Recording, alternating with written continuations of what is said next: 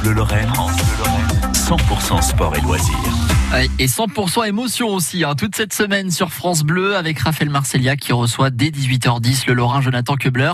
Il a réalisé le doublé Everest Lhotse en mai, dernier. Euh, c'est que chaque année, il y a des milliers de personnes qui rêvent de gravir le toit du monde, l'Everest. Qui sont ces Sherpas qui font partie de la réussite du voyage? Alors un Sherpa, c'est une communauté de personnes euh, qui, qui, qui, habitaient d'ailleurs euh, côté tibétain. Après, ils se sont fait chasser enfin, pendant les guerres de là-bas. Et donc, euh, ils ont atterri du côté euh, népalais. Généralement, c'est des personnes voilà qui, qui, qui habitent toujours en milieu montagneux, assez haut.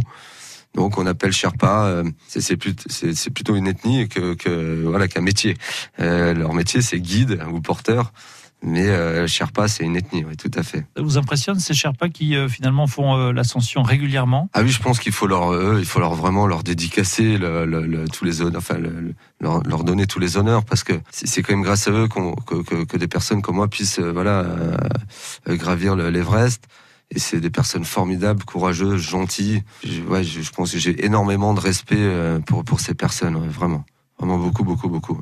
Je leur dis merci encore. Jonathan Kubler, le Lorrain John Horn également, comme on l'appelle, une histoire passionnante à retrouver dès ce soir avec l'arrivée au camp de base 5300 mètres et la rotation d'acclimatation camp 1, camp 2, camp 3. John Horn euh, raconte son aventure à Raphaël Marcellia toute cette semaine. Vous avez rendez-vous dans l'émission 100% sport et loisirs, 18h10, 18h30 et ce jusqu'à vendredi inclus. Et puis pour vous qui souhaitez peut-être savoir comment est né le projet de John Horn, combien de temps de préparation, quelle est l'ambiance à, Katmandou, la capitale népalaise, euh, comment euh, s'alimente John Horn pour se préparer à, ce grand voyage à 8 km d'altitude, bah rendez-vous sur francebleu.fr Lorraine Nord.